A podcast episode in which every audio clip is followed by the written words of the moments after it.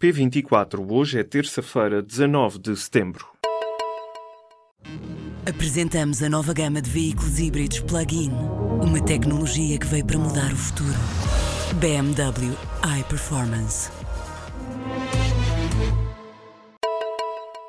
A compra da média capital pela Altice pode criar condições para o aparecimento de entraves à concorrência nos mercados de comunicações.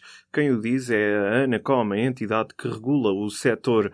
Entre os problemas detectados, o regulador diz que a nova empresa pode vir a utilizar informação sensível ou confidencial dos concorrentes em seu benefício e introduzir menor transparência nos preços praticados no serviço de TDT, em que a TVI é parte interessada. Este parecer da Anacom não é vinculativo, uma vez que a decisão final cabe à autoridade da concorrência e à entidade reguladora para a comunicação social.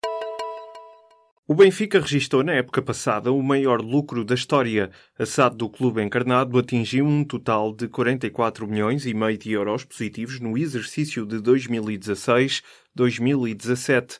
Os resultados foram apresentados na tarde desta terça-feira.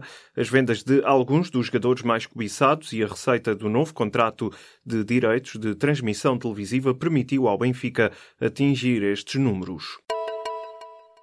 Donald Trump ameaça destruir a Coreia do Norte se o regime de Kim Jong-un continuar com os testes nucleares. O aviso foi deixado pelo presidente norte-americano no seu primeiro discurso na Assembleia Geral das Nações Unidas em Nova York.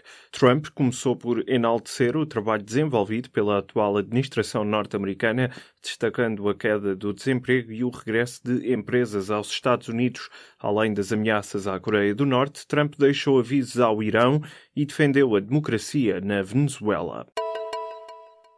A Ryanair vai cancelar 346 ligações de e para Portugal, desde a próxima quinta-feira até ao final de outubro. De acordo com a lista publicada no site da companhia aérea nesta terça-feira, serão cancelados entre 6 e 14 ligações diárias de e para Portugal, correspondentes a 3 e 7 voos, respectivamente. Os aeroportos de Lisboa e Porto são os mais afetados pelo cancelamento das ligações, correspondentes a 173 voos até ao final de outubro outubro. Nas seis semanas em causa, só serão canceladas seis ligações de e para o aeroporto de Faro e oito ligações de e para a Ilha Terceira, nos Açores. Na segunda-feira, o presidente executivo da Ryanair assegurou que o cancelamento de voos não se deve à falta de pilotos, mas a um erro na distribuição de férias.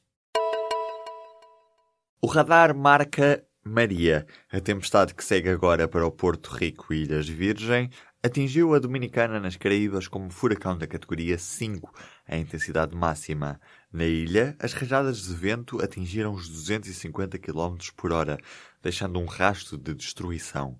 Já na manhã desta terça-feira, o furacão Maria baixou para a categoria 4 e segue o seu caminho, já a perder força. Manuais escolares usados que não estão em condições de serem usados por crianças do primeiro ano do ensino básico devem ser alvo de queixa. Nestes casos, a melhor solução é mesmo falar com a escola, diz a Secretária de Estado Adjunta e da Educação, Alexandra Leitão. Ao Ministério não chegaram protestos sobre o estado dos manuais escolares da nova política de gratuitidade e reutilização, mas o público sabe que há manuais impróprios para serem utilizados uma segunda vez que foram dados aos alunos. Neste ano letivo, a medida de gratuitidade já abrange todo o primeiro ciclo do ensino público, num investimento de 12 milhões de euros. O número de desempregados inscritos nos centros de emprego aumentou ligeiramente em agosto. No mês passado, mais de 418 mil pessoas estavam à procura de trabalho. Na comparação com agosto de 2016, o desemprego registado caiu 16,1%. São menos 80.500 pessoas. A subida em agosto tem sido regra nos últimos anos. O número de imigrantes a requerer autorização de residência em Portugal ao abrigo da nova lei da imigração chegou numa semana aos mais de 4 mil novos pedidos. Segundo avançou nesta terça-feira o Diário de Notícias, que cita o Serviço de Estrangeiros e Fronteiras, o número representa um aumento de 1.300% em relação aos 300 pedidos que eram em média recebidos por semana. Nos novos pedidos de autorização de residência recebidos, predominam cidadãos de nacionalidade brasileira, cabo-verdiana, ucraniana, indiana e nepalesa. Com a campanha na rua, é a altura de traçar cenários possíveis para as eleições autárquicas dia 1 de outubro. O PS quer ganhar por muitos, mas sem chatear o PCP, que tem uma forte implementação autárquica, em especial a sul do Tejo, isto para não prejudicar a estabilidade governativa a nível nacional. O PSD arrisca-se a uma humilhação em Lisboa e Porto, depois da derrota em 2013, Pior cenário só mesmo se as maiores cidades ficarem com valores abaixo dos 20%. Cristas faz Lisboa um teste eleitoral a nível nacional e até agora tem motivos para sorrir. Na última sondagem feita pela Universidade Católica para o Jornal Notícias está 1% à frente do PSD. A CDU espera manter as maiorias absolutas nos 29 conselhos dos 34 presidentes que elegeu. No bloco, atenções voltadas para Lisboa, Porto e Salvaterra de Magos, que espera recuperar depois de ter perdido o município há quatro anos e o PAN quer mais eleitos e espera eleger um vereador em Lisboa. A líder do governo birmanês quebrou o silêncio num discurso transmitido pela televisão. Aung San Suu Kyi diz não temer o escrutínio internacional e quer apurar quem são os responsáveis pela violência contra os muçulmanos Rohingya.